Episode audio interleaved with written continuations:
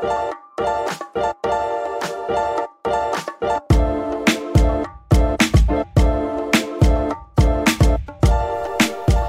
back, everybody, to this week's episode of About to Review. I'm your host, that guy named John, and I'm joined by frequent guest and collaborator, Mr. Andy. Hey, how's it going? It is going well.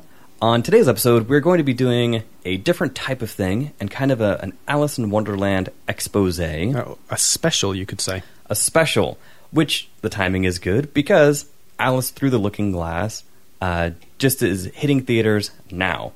So we'll talk a little bit about Lewis Carroll and then his most famous works, which are obviously the Alice series of books.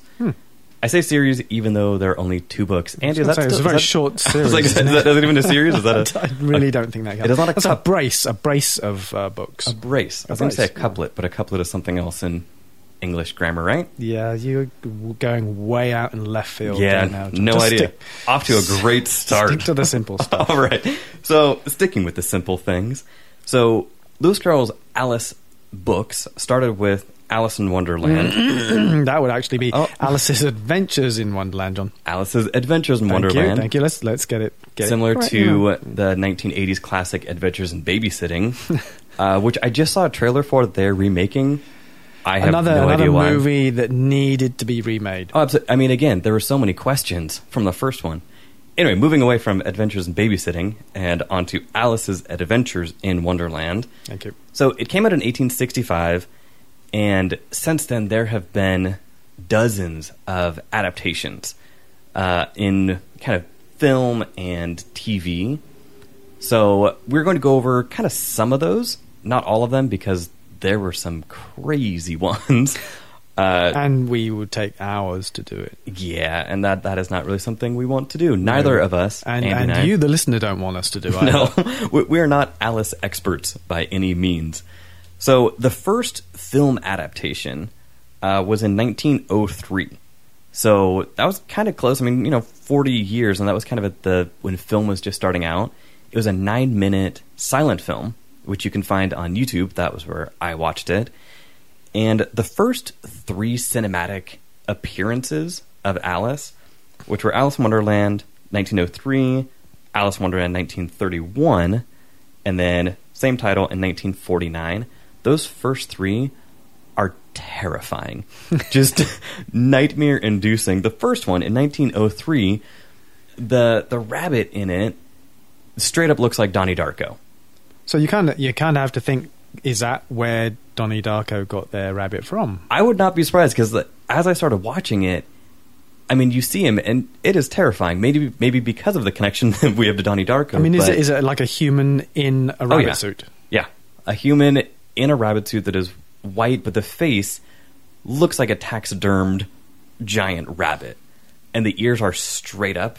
Like in Donnie Darko, there is no kind of flop to them, no innocence to them, just menacing. so that was the first introduction that people had to Alice. Floppiness equals innocence. All right. Well, yeah, Okay. you know, you look at a bunny, you look at a puppy dog with the floppy ears. Mm, okay. No, no. I see what you, The I logic see where you're going with that. Uh, and then the next one, in 1931, that one again. I mean, it was it was not as terrifying. It was the first one that actually had uh, dialogue. So that was one of the things that Lewis Carroll is kind of known for is his his dialogue and the way his writing style affected the storyline. So in 1903, people finally got to hear what that was like, and it was weird. It just it is an odd film. To the credit of the first one in 1903, there are some filming techniques that were pretty imaginative, and they kind of layered film on top of each other in interesting ways. The question, the thing is though that John, that you're looking at it through 2016 eyes. Mhm. Do you think it would have seemed quite so odd back in the day when it was oh, made? absolutely. You think so? I mean, similar. If you think about it, Alice or not Alice in Wonderland, uh, Wizard of Oz, when that first came out, and how the first, I think, like 10, 15 minutes are in black and white, and then it transitioned into color. There are famous stories of people getting sick in the theater watching that because of that transition. They had never seen something like that.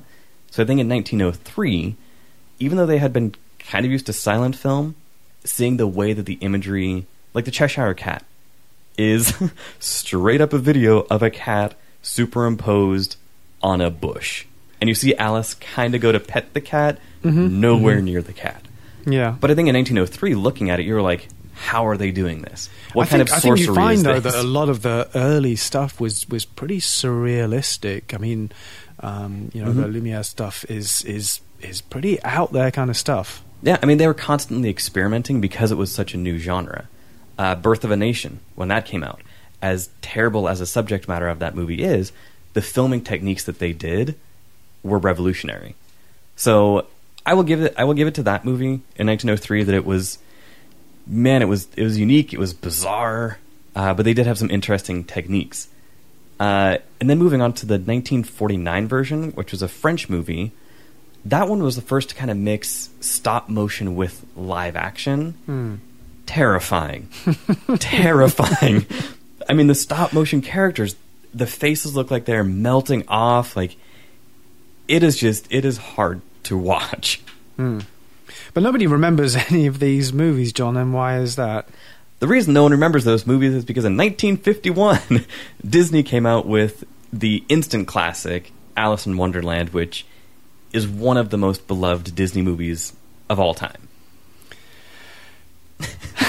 or is it, as, the, as Andy pauses? Yeah, I, I again, it as with a lot of Disney stuff, I, I just kind of think that yeah, if if these if if this movie, uh, along with a lot of other things, had been created in a vacuum from you know the the wonderful mind of Walt Disney and not using any other anybody else's stories and stuff, yeah, I would I would agree with you. But what they have tended to do is take a uh, a, a, a wonderful inventive story Okay. and and and turn it and, and sort of like turn it into something palatable for children. it's Oh, it's, that- it's that was- really the only way to put it because these stories when they first come out they i mean sort of they they, they a lot of them are not really that palatable for the modern day child Yeah, and I mean, I, I can agree to that. And listeners, did you hear how diplomatic uh, that that that analy- analyzation of Disney films was by Andy? Um, I mean, he does have a point in that you know Alice, when it was written by Lewis Carroll, uh, who we did not even touch on, who we said we would touch on. So Lewis Carroll, real quick, everyone, uh, was an English writer. He was a mathematician, a logician, Anglican. Uh, priest or something something like that real name charles lutwidge dodgson there you go. Uh, so he lived in 1832 to 1898. So he never got to see any of these iterations of the characters that he created. And he missed it by about five years, you know, that 1903. So you always have to wonder with characters like Disney does, with Rudyard Kipling, with Jungle Book, when they create these so long after, who knows what the creator might have actually thought of any of these interpretations of, of their work. no that's Um, true So with Alice, yeah, when I mean the actual book. although we do have the example of mary poppins don't we Ooh, good point. Oh, and actually, I don't think they liked it. She did I- not. Yeah, from what I, I mean, remember. from from the the more recent movie hmm hmm Even though Mary Poppins is phenomenal, uh, and they're making a a new one. I think they're either remaking it or doing a sequel. I can't remember, but uh, yeah. Anyway, we will do that for another episode. So with this one, so yeah, the the Disney animated classic. I mean, it has has the songs that you remember, has the visuals that you remember of caterpillar smoking a hookah, uh, and other things you know that just are immediately recognizable as a movie. Tweedledum and Tweedledee, Walrus and the Carpenter, which I had forgotten or never known in the first place that two of the iconic things from the Disney movie were not in Alice in Wonderland. So they were actually in Alice Through the Looking Glass, which is the title that I'm going to keep working with, It's and yeah, not, the, not the, well, the real, the actual title, which is "Through the Looking Glass" and what Alice found there. Yeah, no. Mm, nobody even just remembers gonna, that, just going to No. go through the looking glass. so, yeah, so the, the two things, like Tweedledum and Tweedledee, are not in Alice in Wonderland. They were in his next book, Through the Looking Glass. So that was just, you know, it was interesting. Like that Walrus and the Carpenter, which is kind of tied into those, is also not in that book. Uh, but again, everyone remembers that film. And that was kind of the launching point to then a lot of Alice stuff through the years. Uh, there was a Japanese animation of it uh, Fushigi no Kuni no Alice in 1983. Nice try. I breezed through that. That Yeah, was pro wow. status right there. Um, but then when they started doing the TV movies in 1985 was the first one, and that had like Sherman Hemsley, Shelley Winters, Scott Baio. Kids, ask your parents who any of those people are, because Or, or me. I know. Really? you don't remember? I, I remember Scott Baio uh, No, yeah, and Sherman yeah, Hemsley. I mean, of course. Don't remember him. Yeah, really? Oh wow, that, that would be an episode sorry. for a different time. Yeah. The Education 101, Sherman Hemsley 101. Uh, What about the Care Bears one version? the Care Bears one. Yeah, I, so I was reading about this and I was What like, a- wait, there was a Care Bears one? Do not remember that Oh, at God. all. But but but the the the probably what I think is actually the best Alice movie. Oh, I, well, I, sh- I shouldn't say that just in case, in fact, the one we're going to review later is, is the best. Up to up to 2016, my favorite Alice related movie is named Alice, Uh-huh. um, and this was this um, originally titled. I'm going to butcher this one, but I'm going to say it's. oh, here we uh, go. This is going to be great because Nietzel Zalenki. Which Mm. is, I mean, it actually sounds a bit more Russian than Czech because this is a Czech uh, movie by the um, animation great Jan Švankmajer. Um, I love. Mm-hmm. if we have any Czech listeners, please send me an email to aboutreview at gmail.com and tell me how badly Andy butchered that. I- I'm pretty sure that I got Jan right. Okay, fair enough. Proceed. Thank you. Um, yeah, this this was uh, uh, Jan Švankmajer. For those who don't know, is Mm-hmm. uh, kind of like a giant of surreal animation. Uh, Okay. he uh, works. Uh, or worked uh, primarily in stop motion um, of actual things. I guess all stop motion is actual things, isn't it? Um, but I mean, you Mm-hmm. Are know, there he- things that we would know from him? um, he did a lot of shorts, and uh, no, essentially, Alice was his his first feature, and he did a lot of uh, fairly uh, fairly well regarded um, animations of, of odd things like things eating each other, Oh, um, little okay. things, um, and, and all The perfect type of director for a movie about Alice in Wonderland. well, and that's the thing. Okay, so the original Alice books were essentially, you know, kind of like fantasies, Mm-hmm. which may be dreams kind of thing. Right. This Alice, the 1988 Czech Alice, is kind of um, a take on the dream. Uh, way of looking at Okay. things, but this is a night, definitely a nightmarish version of a dream. Now, you talked about nightmarish for the first 3 films. Mm-hmm. Yes. This this was definitely, uh, I mean, I think meant to be an evocation of a, of a nightmare version of things. It's so it- that was his intention, you think, going think- into yeah, it? yeah, I think so. I, I, think there's there's no pulling of punches when it comes to the violence. Okay. You know, in, in some of the versions, you don't see a lot of heads coming off. In in this one, No, you The- hear about it. You hear the Queen. She Off really likes to do it. Yeah, it said a, says a lot, but you know, it's kind of like that that power thing that people have that people kind of like, yes, oh, absolutely, but they don't necessarily follow through on. Whereas in this, you know, they they do kind of follow through on this. It's very very dark. Okay. Um, it's it's it's surrealist, and it takes in elements of his other stuff, you know, including um, slabs of meat which, which move by themselves. Gross. Um, the main characters, like the White Rabbit, is is is a is a I think it is actually a taxidermied rabbit, but you know, kind of like manipulated to look even more scary than a badly taxidermied rabbit would yeah, look it like. looks terrifying. When I just looked up, when Ann and I were talking before the show, and I was looking at the different versions of Alice, and one of the pictures is of this rabbit.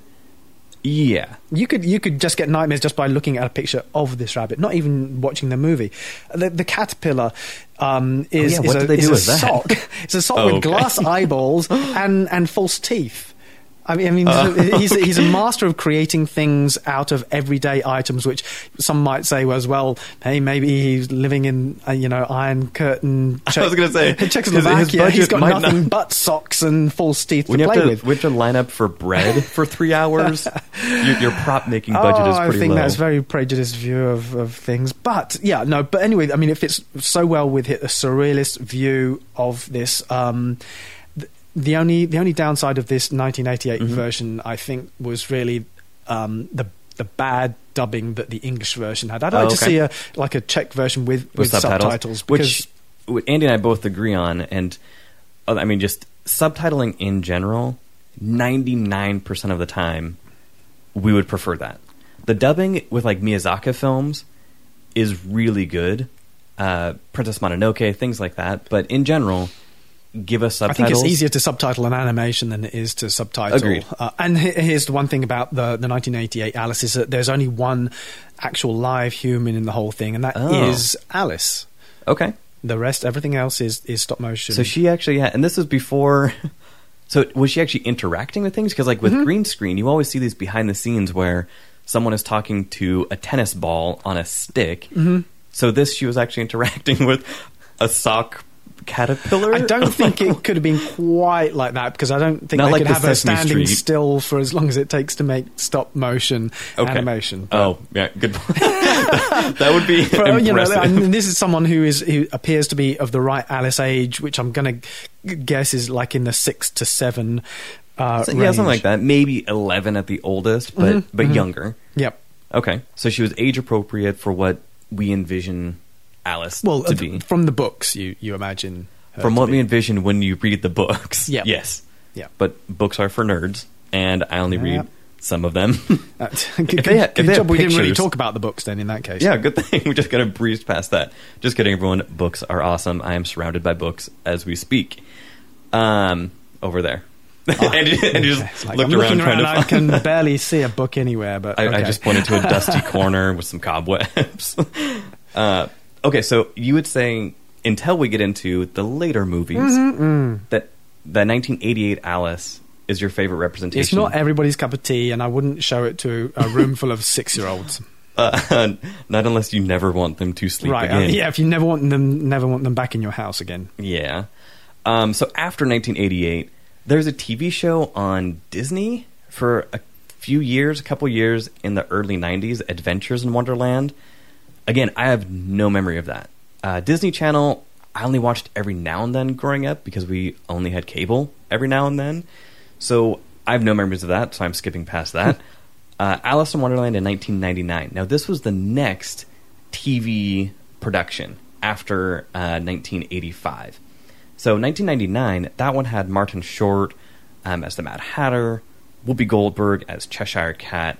So that one definitely was kind of using the stars of the day to do another made-for-TV Alice. And again, those the made-for-TV stuff. When you talk about, you know, making it for an audience of younger people, they definitely go there with that. Is those are def those are just you know either NBC Family or Disney Channel. It was a very. PG version for sure. Yeah, or probably G, Mm. most likely. Um, and then yeah, it's, it just kind of continued through you know the early 2000s. There was a video game, American McGee's Alice. Uh, I barely played that one, so again, going to skip past that. I hope it was a great game. Anyone who played that, uh, Sci-Fi Channel got a hold of Alice because Sci-Fi Channel. Here's the thing. I would love to be in a writer's room for Sci-Fi Channel. You can pitch any idea you want, and they, it seems like automatically fund it. It is, it is tremendous, and I really wish that, that I could be a part of that room. So in 2009, uh, they came out with an Alice miniseries that was just weird. It was kind of pseudo sci-fi in the future, and made no sense. So skipping past that, leading into because it was just one year before Tim Burton's reimagining of the Alice world in Alice in Wonderland in 2010. I probably shouldn't give any opinions about this one because it might foreshadow Hmm. my opinions on the. On the one that we just watched, Alice Yeah. Through the Looking Glass. Yeah. Fair enough. Well, that that was the end of the the list of Ad- Alice adaptations until we get into the newer ones. So perfect timing. Mm.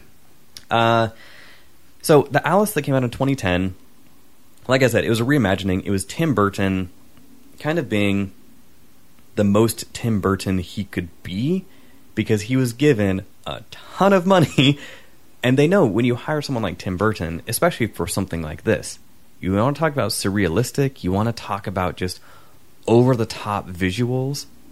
He nailed it. hmm I mean, he they really knocked out of the park with that. It actually won two Oscars uh, the year it came out, um, and they're not even, as far as I remember, they were not even technical Oscars. I think they were, um, I hate to say real Oscars, but the Oscars that everyone watches on TV.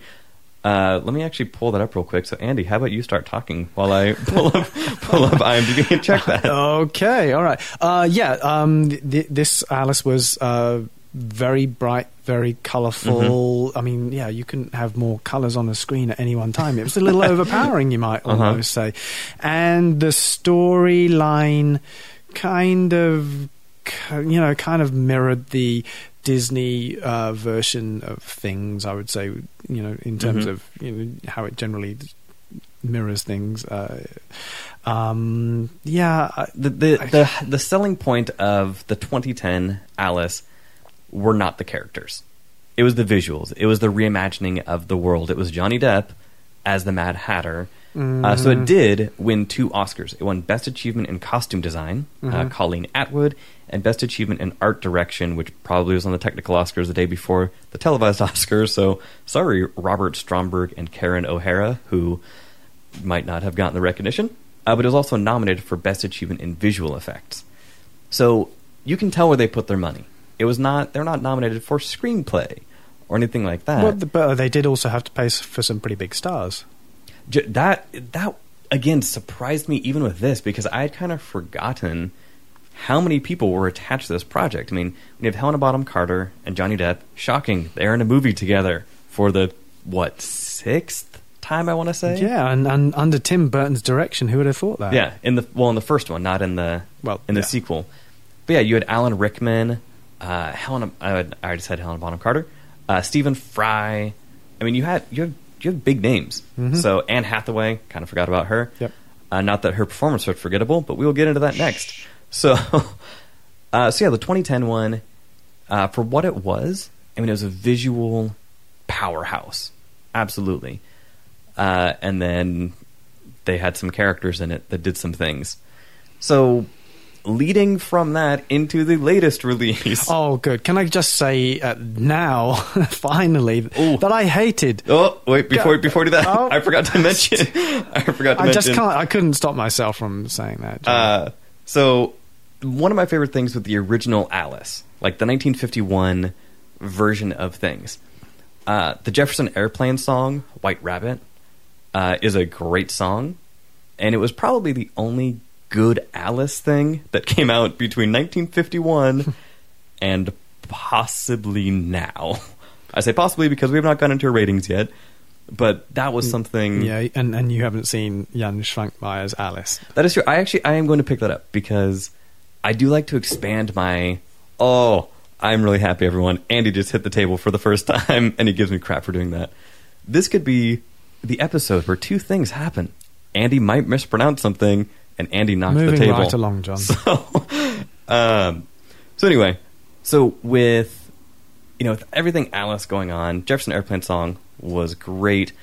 Uh, the other thing that I wanted to mention with the Jabberwocky, just kind of the, the short story, is they talk about the weapon. Andy, what weapon did they use in the Jabberwocky? I believe it was a Vorpal sword. Vorpal sword, which is awesome because Vorpal sword is from, or not from Dungeons and Dragons. It obviously is from the Jabberwocky or the Yeah, Jabberwock. I didn't think there was Dungeons and Dragons before 1870. Whatever Not so much. But I wonder if the character in the Jabberwocky that Lewis Carroll wrote knew that there was a plus three damage roll.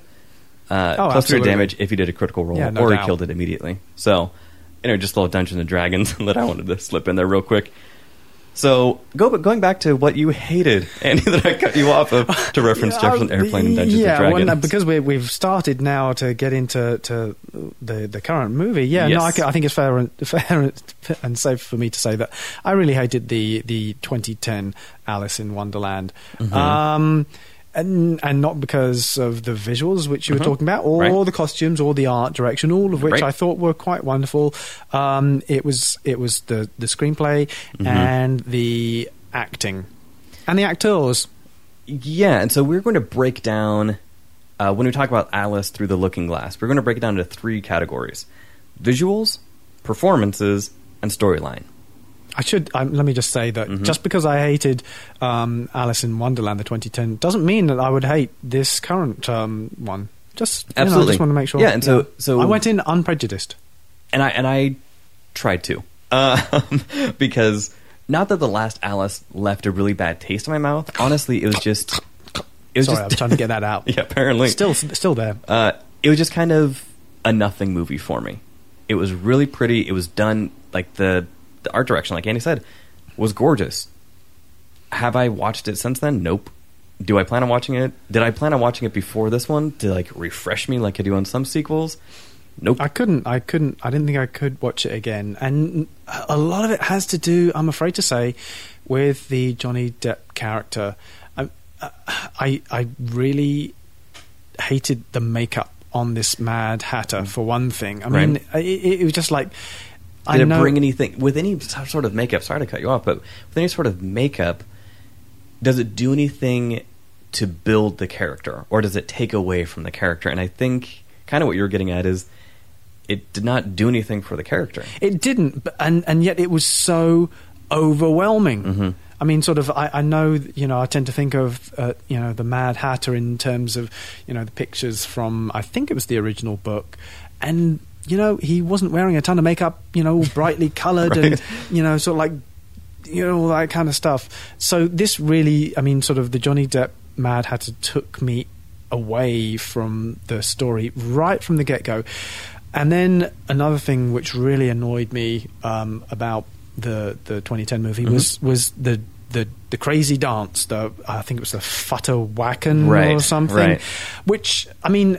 Why? I mean, why would you have a hip hop, let's call it hip hop style Mm-hmm. or break dancing dance in an Alice set in the? I mean, it was essentially set in the 1870s. yeah, 1800s, yeah. Um, it, it just made no sense to have thrown it in there The whatsoever. Anachronistic aspect of it was just kind of unnecessary. Right.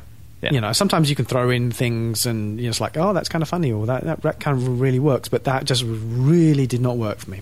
Carry on. Yeah, and that that that makes sense. Um, so, and the other thing, like with with the Hatter, that I again, while I was doing my in depth research of all things Lewis Carroll and Alice in Wonderland, by that I mean Wikipedia and BuzzFeed. Uh, Oh, boy. so what they can never they cannot put it They're on the internet if it is not real. Yep. So the Mad Hatter, Lewis Carroll never refers to him as the, as the Mad Hatter. So the whole phrase "mad as a hatter" came out long before Lewis Carroll, and in fact, the only reference is the Cheshire Cat saying, "Oh, the two of them are mad," but not once is he called the Mad Hatter. He's just called the Hatter. Mm-hmm. So I found that interesting. In the Tim Burton, in the 2010 one and in the 2016 one, they not only go into you know the Mad Hatter as a central story, as a central character, but a driving force. And it was like I found that to be an interesting choice because like Alice should be the driving force in these movies.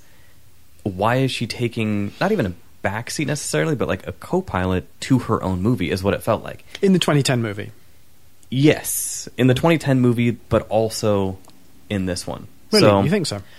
I think so. I thought she Uh, was much more central in this movie than she was in the 2010. I, I will agree. Yeah, she was more central in this one, but everything she was doing was directly related to the Hatter, um, and kind of what is happening to him. So we talked about the 2010 one. Now for the 2016 Alice Through the Looking Glass in theaters now.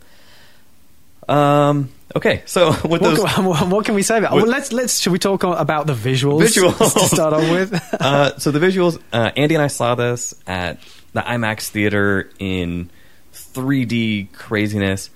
You you have heard me talk about it, and Andy and I talk, talked about it before. When you see a movie in IMAX 3D in these giant screens, I am I, I still am not sold on it with with a 3D it's, aspect it's unnecessary. It really it is really is unnecessary. like now if you're going to see an IMAX movie, like they have a National Parks one, Galapagos, then absolutely because it is filmed in IMAX, it is native IMAX, and it works. With a movie like this, like I'm wearing these big chunky 3D glasses, and for why? I, I mean, yeah. I mean, sometimes there's things which pop out a little bit, but a, a, lot of the time yeah. it detracts because it's it's blurry in various sections, and you, you lose some of the sharpness of the action. So, Yeah. I, I mean, sort of, yes, you you get, but you give, and I, I think Mhm. you you give more than you get. And and I agree. We talked about it. Andy and I talked about it on the Jungle Book episode. When there are tracking shots, and it is blurry because the 3D is trying to catch up. It is trying to do that. And so, if you if you're going to go and see this, if you want to see it in IMAX, go see it in IMAX. If you if you are not really sold on the 3D, you really do not need to pay the extra few dollars for the 3D because there's nothing really that jumps out or nothing that enhanced. Like we talked about the makeup, 3D can enhance or take away. In this instance, it, it just took away from it. It was unnecessary. Yeah, this was uh, uh, again just like the 2010, ex- extraordinarily bright, amazingly colourful, um, and almost all of it had to be based off of uh, CGI, which Mm-hmm. I would say was was seamless but not dazzling. There's been a lot of dazzling kind of. CGI stuff like uh, Jungle Book. I thought Yeah. the CGI in that, as as if anybody who's listened to that episode will will know, was was was great. I mean, it, it was amazing. The detail was fantastic. In this movie, I I didn't really see. You know, such amazing detail, and again, I don't know if that's because we were watching it in 3D, but yeah. Uh, but if you're going to compare apples to apples, we saw Jungle Book in IMAX 3D at the same theater. Yeah, yeah, good point. So, and with that, I mean, yeah. So when it comes to characters like Tweedledum and Tweedledee, which are ninety-five percent CG, I mean, you have the actor's face, but even that has to kind of get warped into, you know, the rest of the caricature. Uh, yeah, I mean, it, it was seamless, but not fantastic. Whereas Jungle Book, multiple times we were sitting there looking at it, being like, "Are these real animals? How did they get Like, a tiger to do that? yeah. So, yeah, the general visuals were were spectacular. I will I will give the movie credit in that in that regard that it yeah that the visual di- styling and director. Now it did have a different director uh, for whatever reason. Tim Burton was not uh, involved in this one, or at least did not direct it. Um, so I was interested to see how Tim Burton it was. Because when you set the bar, when you reimagine a universe like he did with Alice in 2010, someone has to follow that, and someone has to either decide to make a complete departure or stay the same. So this director uh, was James Bobin, uh, and I was just, yeah, I was really wondering how he how he would go about that. I mean, most of the time you don't have complete reimaginings like you do, let's say, I don't know, in the, the Batman kind of movies. You, you Mhm. kind of like have essentially the same thing, but the, the mood of the piece Right. will will change somewhat. Yeah. So, uh, yeah, I think I think James Bobin uh, did a good job with you know with everything he was given. It was a Tim Burton esque movie, Mhm. but not as Tim Burton as Tim Burton. Yeah, I think you agree? basically, yeah, yeah, and he didn't. Again, he did not reimagine things. He Mhm. took the ball that that Tim Burton had sewn, blown up. The, the ball, the, The Tim ball? what? he took Tim Burton's ball and and he ran with it. Is what? There- oh, is wow. that is that an exo- uh, Watching uh, Andy try, expression? try and put together a sports metaphor with. uh, but okay, yeah, I, I see what you mean, and hopefully the listeners listeners do as well. Yeah, that's a real expression, folks. Yeah. Um, okay, so we talked about the visuals, the performances. Performances. Andy, take it away. Um, okay, so we we we had several main characters um, return from the previous movie. We Mhm. had Johnny Depp as the Mad Hatter. We had Helena Bonham Carter as Mhm. the Red Queen. Mia Wasikowski as Alice.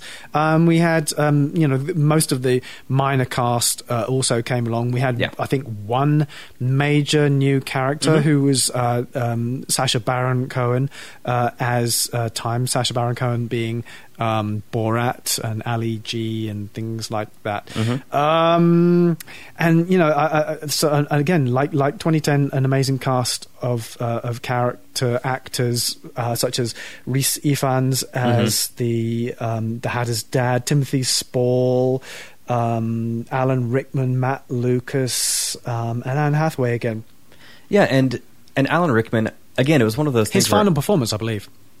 I his yes, yeah, I would agree because his final. I'm glad you would agree because it's, it's correct. it, is, it is the truth. well, I was thinking his last visual performance was the spy movie that came out recently.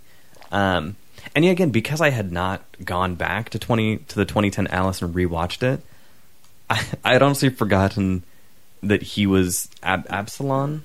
Um, yeah, Absalom. Absalom.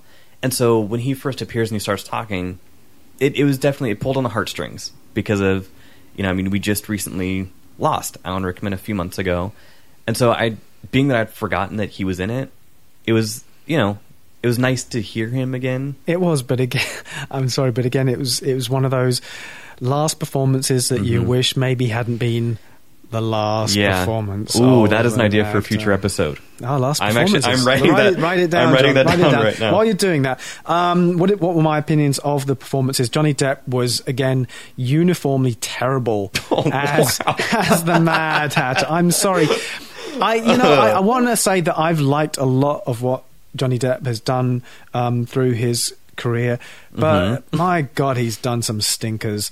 Yeah. and and more of them in latter years um, than before. He's Call it the Jack Sparrow effect. uh, Because think about it. yeah, before, before Jack absolutely, Sparrow, absolutely. he did varied characters. He did different things.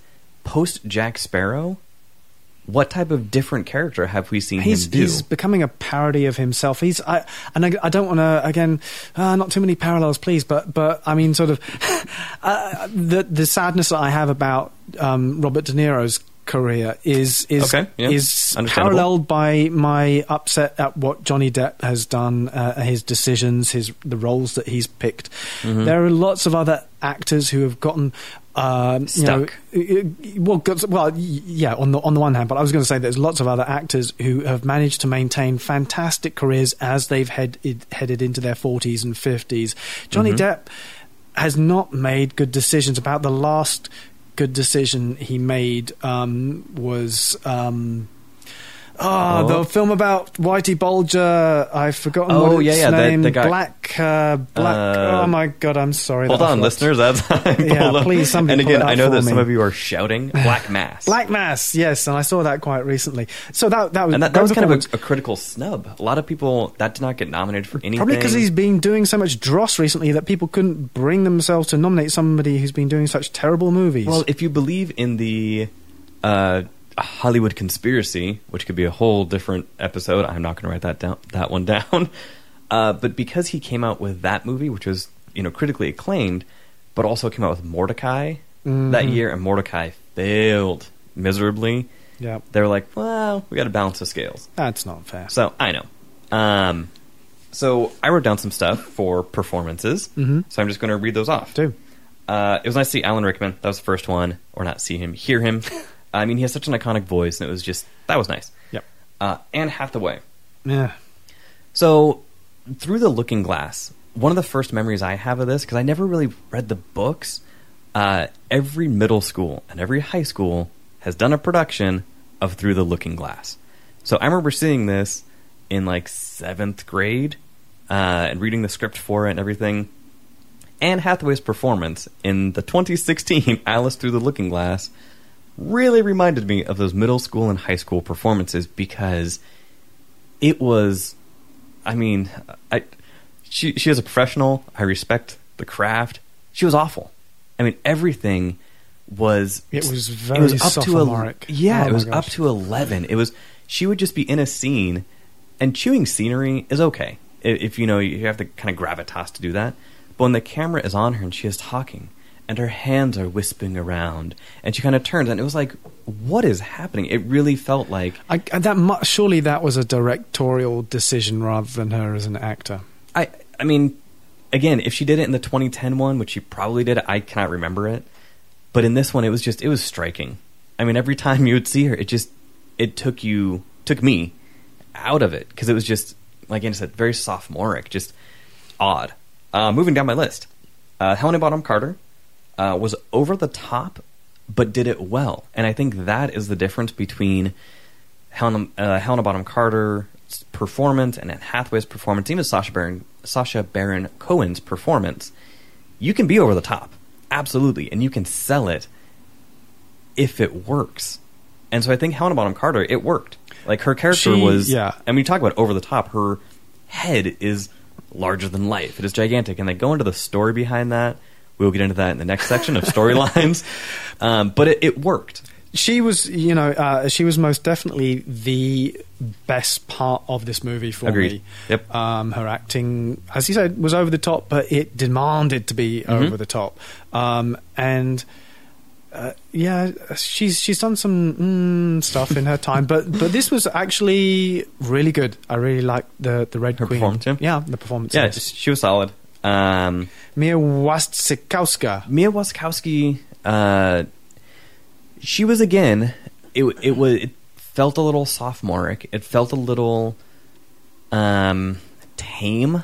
I think I She think, put a she put a lot of effort into things. Um, yeah tempered is is what I would say. Like Hmm. it just you know maybe maybe that was a directorial choice. Maybe it was her choice. I honestly do not know. My uh, my big my biggest question is why why do we have some of someone of this age playing this character? She was uh, I think she was uh, 21 when they made the the, The first one? the, the 2010 movies, which makes it what 28 uh, now Yeah, 20 like or, well, 25 when when they she filmed made it, yeah. when they when they filmed it, Mhm. and that's that's a good. At least ten, possibly fifteen or more years too old for this for the character.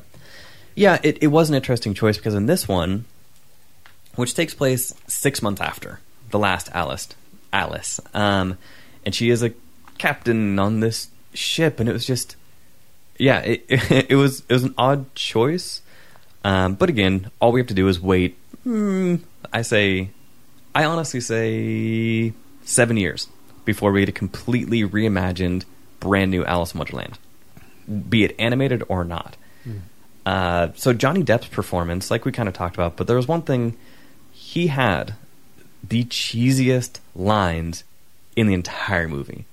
I mean, it was just fromage. It was just garbage. Uh, Oh, I totally agree. I mean, it just and it was bad, and you saw it coming as you're watching it. And there, there are lines. It just it is set up, set up into the line, and it just, yeah, it, it was it was rough. Uh, now to the new character, Sacha Baron Cohen, and I say new character because a, it is new to this franchise, and new to the New mythology, to the existence in Sasha, what the world, yeah. Sasha, Sacha Baron Cohen. What did you What do you think about the performance? Then? So he plays Time, uh, which again has no base of reference in any of Lewis Carroll's works at all.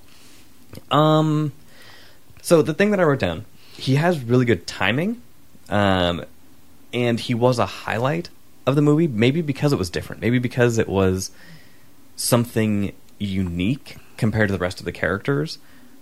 Um, and it was it was good. I mean, like I said, he had he had good timing. He had good beats. Sacha Baron Cohen is, is a good comedian, so he had that going. But it was just kind of forgettable. this was a this was a Sacha Baron Cohen uh, tied up in a straight jacket with a bag over his head and dropped in a block of concrete. This is not this is not how Sacha Baron Cohen should performs best uh, or should be made to perform. Unless unless for some reason the work that he is doing fits fits that mold. And I mean, like I mean, we can talk about But other there, actors. there's a million other character actors who could have done that role as a, as a more yep. straight role or something like that. there are even more comedic not even more comedic there are more more actors who could do this with just that comedic timing so yeah it was just it was not that he was bad at all. He was a highlight. But it was just a lot of people could have done that and it would have made it even more forgettable. Um, but to wrap up the performances here's the thing. I felt nothing for any of these characters. And that that sucked because as I'm watching it, I'm just like everything that is happening to these characters, both protagonist and antagonist, it just meant nothing to me. Which, which is unfortunate because I think the whole point of the, what the director was trying to do was was tug at your heartstrings mm-hmm. every five minutes or Yep. so. Every character in this film has their struggle, has their journey, which in some movies they can balance it really well. You know, you look if you want to look at an epic movie that does that, things like Lord of the Rings. Everybody is on their own quest. Everybody is doing their own thing. Some of them are balanced better, but it still works as a cohesive movie. This one And you care. and yes, absolutely. And you care. Even though Frodo and Sam, their whole journey, it got slow sometimes and everything, but you still cared. You were still with that character through the struggle. This, when every character has a struggle, and none of them I cared about, Mm. and that was that was difficult, and it, it, it took me out of the the pleasure of watching a film when I just did not care. Uh, the resolution was just contrived. And, Well, this is a segue pointless. into the actual story, really. The biggest Yeah. thing of which, uh, and which you alluded to a little bit earlier, is that this resembles in no shape, form whatsoever the the the Lewis Carroll story. Yep, none. Um, there are some characters, yes, from through the Looking Glass Right. and what Alice found there. But there's a, a gigantic chunk of this movie. Let's say ninety nine percent of it That that is a gigantic chunk. Yes. is based on a story which is pulled out of the screenplay writer's something or other because Mm-hmm. I mean uh, yeah Alice Alice is a sailor on, or the captain of a Right. ship and somehow she's you know contrived in a situation where she needs to go to a, through the mirror ah well maybe that's that's from the original story Mm-hmm. Yep. into Wonderland yeah well there was a Wonderland in the original story um, but the Mad Hatter is ailing and he ha- his he must be saved and the only way to do that is to do this thing with this thing and there's a chronosphere there's a chronosphere involved what the heck is a chronosphere and Yeah. would Charles Lutwidge Dodgson be spinning in his grave as fast as the chronosphere can spin that was my question John Mm, no. he would not be spinning as fast, is my answer. But yeah, I mean, the whole storyline was just pointless. I mean, and again, like, I, I hate to say that because, you know, in, in a lot of movies, the storyline can be meh, but the performances can be great, so it makes it better. Or the perform, like, either way, this one, there were only a couple of good performances. The storyline was just bland. I did not care about any of the characters. And again, when it goes into the backstory, this is the second film. When it goes into the backstory of these characters that you have already seen in the first film, and multiple of them, why? So you find out the queen and like where she not comes from. You know where she comes from, but why she has a big head and why these things happen, and she has this hatred for the Hatter, and then you find out Hatter's back. It just, it was just a convoluted, unorganized mess. yeah Eh, I mean, so uh, let me see. Oh, so the movie cost uh, one hundred and seventy million dollars to make, which is a lot of money. Uh, a lot of that went to animation. This had some big stars in it again, and currently, as of recording, it has made like twenty-eight million dollars opening weekend. They got a long way to go. They did make sixty-five million domestically, so it is sitting at about ninety-seven. So the question Will they make their money back? Andy?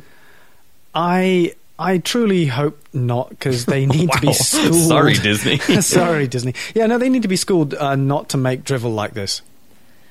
And as much as I would agree to that, I unfortunately think this will make probably $300 million, which means we're not done with this.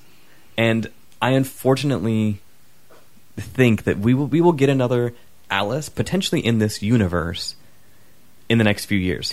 I would like to see uh, perhaps um, Alice versus the Pirates of the Caribbean Two Disney franchises. mm, coming and, together. And with how this ends, I mean, yeah, th- maybe that would that. Might, I mean, they're making a Pirates five, and Johnny Depp is it just. Oh who, my gosh. Who knows? Um. So yeah, it just so to our rating to the rating system of of this podcast. Uh, there are three choices. Uh, my last Why are there only my, three la- choices? my last guest Why? said it was a brilliant rating system. No, he didn't. I'm sure So, he couldn't. uh, have. actually, he did, and it was. I I, mean, he was right. I, I will give, I will give his review of my rating system a good. so, I'm going to give it an ugly. so the three choices are good, bad, and ugly. Uh, as far as rating of films and other things that we will get to review, good uh, has a wide range, just like all of them. It can be a solid movie that had good characters, good performances, but did not blow you away. Ranging to the opposite end of it was fantastic. It was the best movie. Go ahead and see this immediately. Middle ground is bad, which you regret sitting through. You know, you will not really go and see it again. And it was just kind of blah. Ugly is avoid at all cost. Red flag. All of those things. So, with with that rating system and our glowing review of this so far, Andy, what would you give 2016's Alice Through the Looking Glass? Now I know you're gonna think that I'm immediately Oh. gonna leap into a oh ugly, but you know, I do Mm. Not like where this is going. No, no, hear me out, hear me out. Um, I want to say that this is actually bad movie that it is, and I mean that in the in the in the definition sense, not not the review Okay. sense. Mhm. Um, it's it, it could have it could potentially have been worse.